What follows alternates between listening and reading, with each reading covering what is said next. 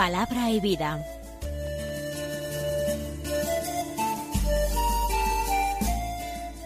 Con el Padre Manuel Horta, desde Sevilla.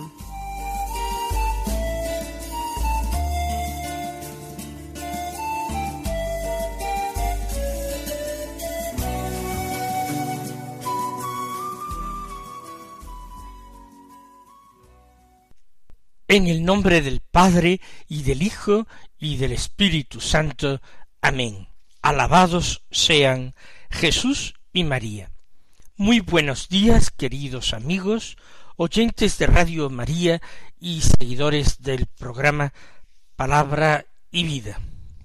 Hoy es el domingo vigésimo noveno del tiempo ordinario.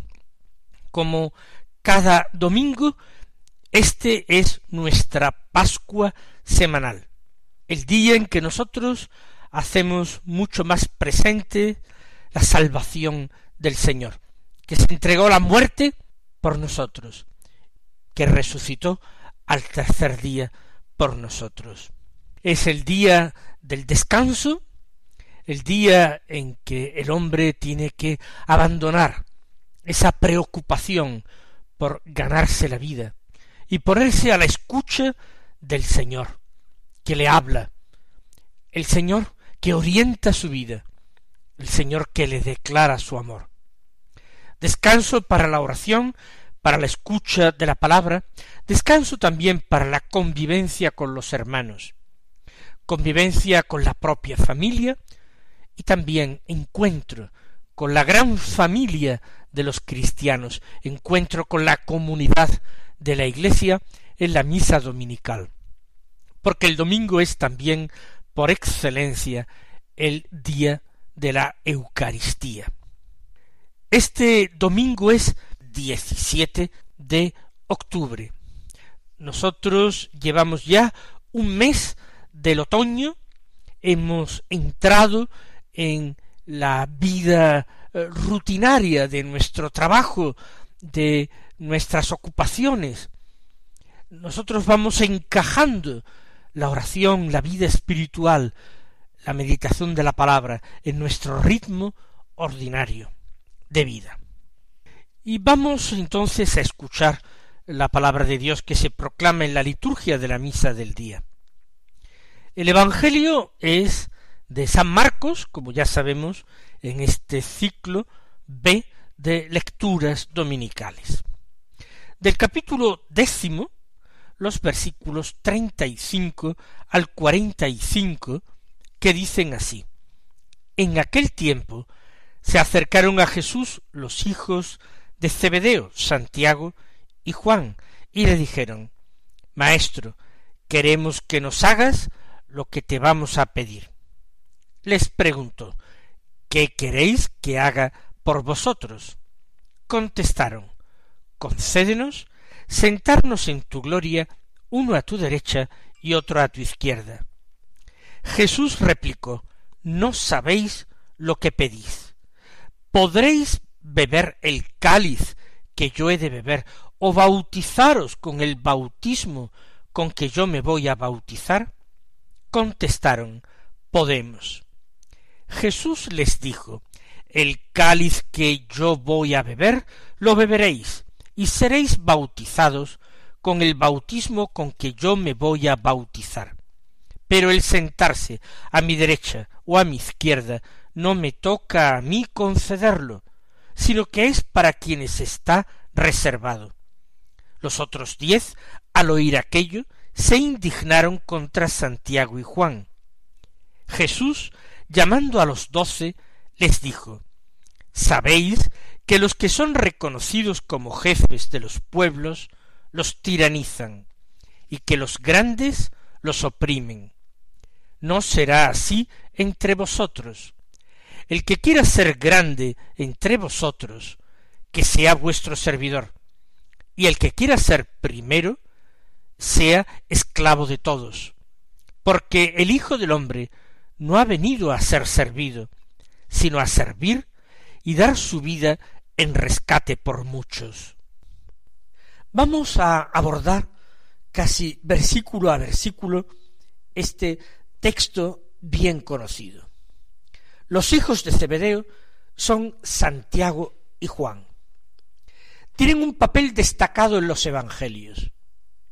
Junto a Simón Pedro, forman parte de ese círculo de apóstoles más allegado a Jesús, con el que él tiene mayor confianza, testigos de primera fila de sus milagros como la resurrección de la hija de Jairo, de su transfiguración en el Tabor, o de su agonía la noche del jueves santo en el huerto de los olivos. Santiago y Juan eran hermanos, pescadores, lo mismo que Simón Pedro. Y eran hombres fogosos, casi violentos. Jesús tiene que reprenderles en alguna ocasión, como aquella en que preguntaron ingenuamente a Jesús si mandaban bajar fuego del cielo a la tierra para que abrasase aquella aldea de samaritanos que no había querido alojar a Jesús. No me digan ustedes que no es ingenuidad más que violencia. Pensar que ellos podían, lo mismo que el profeta Elías en otros tiempos, hacer bajar fuego del cielo a la tierra. Pero todo era por el inmenso celo que sentían por la persona de su Maestro, de Jesús, por el gran amor que le profesaban. Ahora le piden algo con astucia. No quieren una negativa. Y antes de expresar cuál es el tema de su petición, quiere que el Señor ya de antemano les asegure que se lo va a conceder. Por amistad, por amor, por cariño, hacia estos dos hermanos. Queremos que hagas lo que te vamos a pedir, lo que sea. No nos defraudes. Jesús les preguntó, sin embargo, ¿qué queréis que haga por vosotros? Y ellos contestaron, concédenos sentarnos en tu gloria, uno a tu derecha y otro a tu izquierda. Pienso que no es cuestión baladí preguntarse qué es lo que ellos entendían por sentarse en la gloria del Señor, en tu gloria, dicen, a la derecha y a la izquierda de Jesús. Es un tema de importancia, pero más allá de una investigación escriturista, nosotros colegimos fácilmente que ellos lo que quieren es estar muy cerca de Jesús, sentarse a su derecha, a su izquierda muy cerca de Jesús. Ellos confiesan que Jesús es rey o juez, que se va a sentar en un trono a juzgar a las tribus de Israel, o que se va a sentar para reinar sobre ellas, o sobre el mundo. Son sus dos convicciones. Esta majestad de Cristo en su gloria, ellos no entienden que esta gloria sea todavía la resurrección, porque no prevén la muerte, y la importancia de mantenerse entonces, también como ahora, cerca de Jesús. Esas son las coordenadas de su súplica. Pero a mí inmediatamente se me viene a la cabeza aquello que Teresa del Niño Jesús escribió a propósito de ese deseo de santidad que ella experimentaba, deseo por el cual fue reprendida por un confesor jesuita que tuvo en el Carmelo, a quien le parecía poca humildad ese deseo de alcanzar la santidad que Teresa le había manifestado. Ella está convencida de que Dios no inspiraría en su alma deseos irrealizables. Si ella experimenta ese deseo de santidad ese ansia de amor, es porque el Señor está dispuesto a colmar su deseo, a conceder lo que ella quiere. Por tanto, si Santiago y Juan tienen deseos de no separarse de Jesús, ni ahora ni después en la gloria del Señor, esos deseos tienen que ser deseos santos. Esos deseos deben haber sido inspirados por el Padre del cielo, porque como dijo Jesús en otra ocasión, nadie puede venir a mí si el Padre que está en el cielo no le atrae. Estos están siendo atraídos poderosamente, magnéticamente, por Jesús. Y por tanto, su petición misma es santa. Su petición tiene que llegar al corazón de Cristo, encontrar eco allí, encontrar respuesta y recompensa. Porque Jesús está dispuesto. ¿Qué queréis que haga por vosotros? A mí me gustaría que cada uno de nosotros hoy tratara de escuchar estas mismas palabras como dirigidas a Él. Todos nosotros los que formamos la comunidad orante y de escucha de la palabra de Radio María en palabra y vida, todos nosotros podemos escuchar la palabra de Jesús. ¿Qué queréis que haga por vosotros? No pongamos límites a nuestro deseo. No empequeñezcamos los dones de Dios, su inmensa riqueza en favor de nosotros. Seamos audaces, seamos atrevidos, manifestemos que lo que deseamos por encima de todo es a Él mismo. Deseamos contemplarle un día cara a cara en la gloria. Deseamos ser sus amigos para siempre, Deseamos estar siempre a su lado, muy cerca de Él, ahora y en la eternidad. Queremos, en definitiva, que nos conceda gracias abundantísimas de conversión, porque las necesitamos, porque las deseamos, porque si nos convertimos, nuestra conversión será la mejor forma de dar gloria a Dios nuestro Padre la réplica de Jesús. Parece que Jesús no se muestra en un principio demasiado inclinado a conceder lo que se le pide, porque dice, no sabéis lo que pedís. ¿Acaso no es esta expresión disuasoria de la petición que se le ha presentado? ¿Acaso no entraña un reproche? ¿No sabéis lo que pedís? ¿Estáis pidiendo de una forma disparatada, creerían algunos que el Señor quiere decir con esto, y plantea el Señor unas condiciones. ¿Sois capaces de beber el cáliz que yo de beber? ¿Sois capaces de bautizaros con el bautismo con que yo mismo me voy a bautizar? Son dos condiciones indispensables de Jesús, dos condiciones que hacen referencia a su muerte y a su resurrección. Pero no solamente a ellas, sino también a la muerte necesaria y resurrección del discípulo. Jesús tiene que morir y resucitar, tiene que pasar o recibir un bautismo, no ya de agua, sino un bautismo de muerte para renacer a la vida. Jesús tiene que beber un cáliz, pero no ya de vino, sino de dolor, de pasión, para ser luego enaltecido, glorificado junto al Padre, con la gloria que él mismo tenía antes del comienzo de los siglos junto a Dios.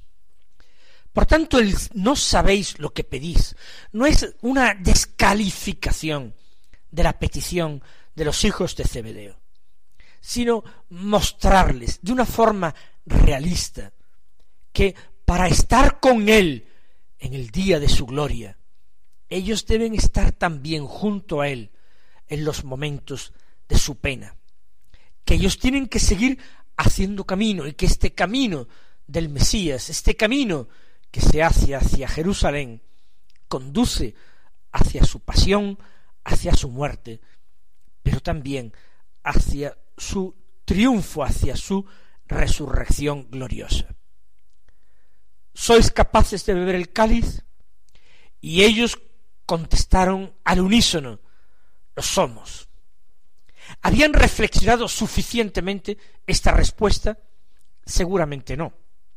Se encuentran en una conversación con Jesús, con cierta informalidad, pero ellos están seguros de que es aceptable pagar cualquier precio con tal de no abandonar la compañía del Señor. Si es preciso un bautismo, si es preciso un cáliz, vengan enhorabuena, vengan, porque como hemos dicho, cualquier precio se puede pagar con tal de contar con Jesús a nuestro lado. Y el Señor les da la razón. El cáliz que voy a beber lo beberéis, el bautismo con que me voy a bautizar lo recibiréis. Pero esos puestos de privilegio junto a Jesús, no le toca a él concederlo. La petición está mal hecha, no había que pedírselo a Jesús, sino es para quienes está reservado. ¿Por quién? Por el Padre. Así pues, Santiago y Juan pueden, deben pedir esto, pero pedirlo al Padre en nombre de Jesús. Petición que no será defraudada, porque como dijo el Señor, todo lo que pidiereis al Padre de bueno en mi nombre, os lo concederá. Animémonos también nosotros, queridos hermanos, a pedir lo mismo que aquellos dos valientes y generosos y enamorados hijos de Zebedeo. Los otros diez, al oír aquello, se indignaron contra Santiago y Juan. Aquí está también una de las claves de lectura de este texto, la indignación de los otros diez apóstoles. Ellos se sienten movidos por los celos, por la envidia, y en cualquier caso desconocen exactamente el alcance de la petición de Santiago y Juan. Podrían darse cuenta de que esta petición que formulan no es excluyente, que ellos podrían también pedir lo mismo y lo que es más grande, podrían obtener lo mismo, pero en vez de hacerlo, se indignan, protestan, se quejan sin saber muy bien de qué. Y esto motiva la intervención de Jesús. Una intervención que sí, en esta ocasión, tiene rasgos de reprensión, de corrección. Jesús los reúne. ¿A quién? A sus apóstoles. Sí, posiblemente de una forma especial a aquellos diez que se indignan y protestan, para decirles, sabéis que los que son reconocidos como jefes de los pueblos los tiranizan y que los grandes los oprimen.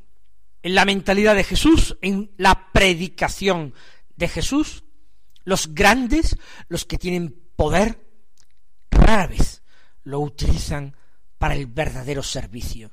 Los grandes, dicen Jesús, oprimen a los pequeños. Los jefes tiranizan a sus súbditos. Es una realidad peligrosa el poder. Lo mismo que el dinero. Del dinero Jesús afirmó que podía convertirse en un ídolo al que el hombre le rinde culto.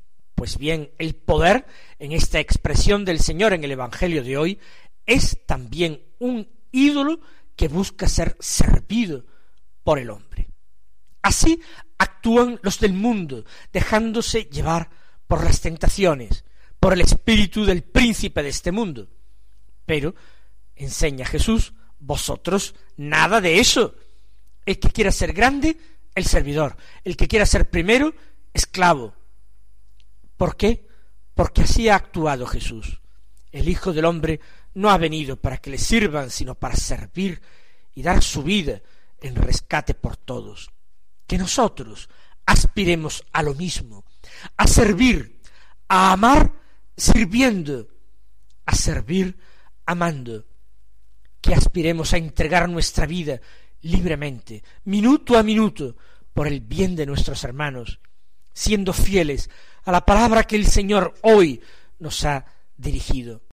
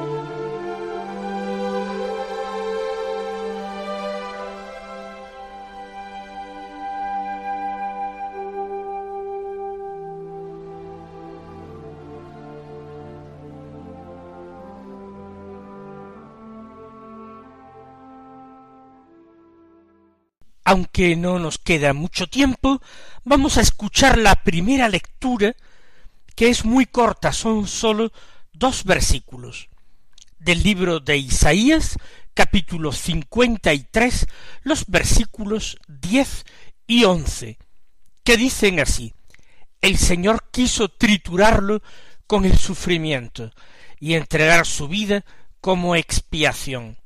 Verá su descendencia, prolongará sus años.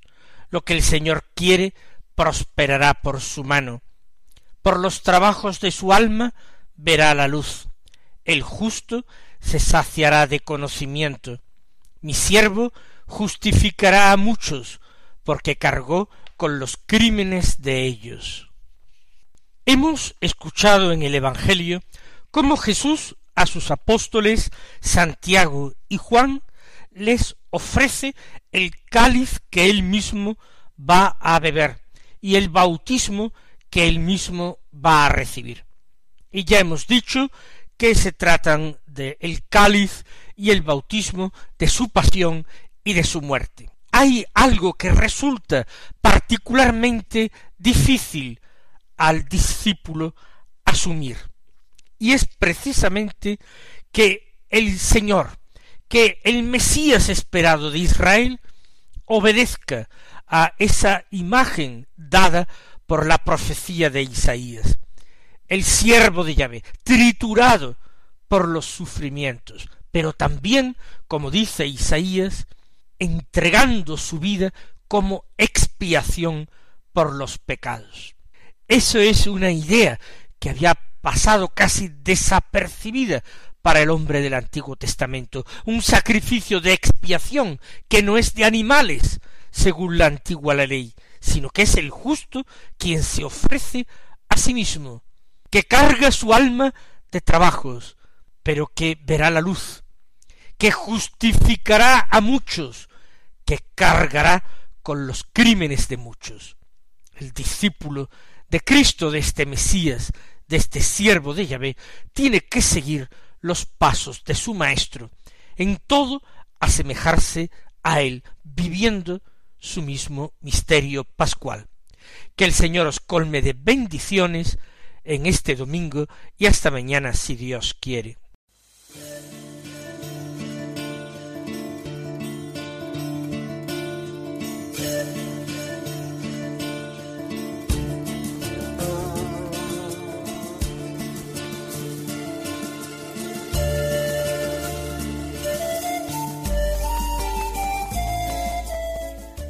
Concluye Palabra y Vida, un programa dirigido desde Sevilla por el Padre Manuel Horta.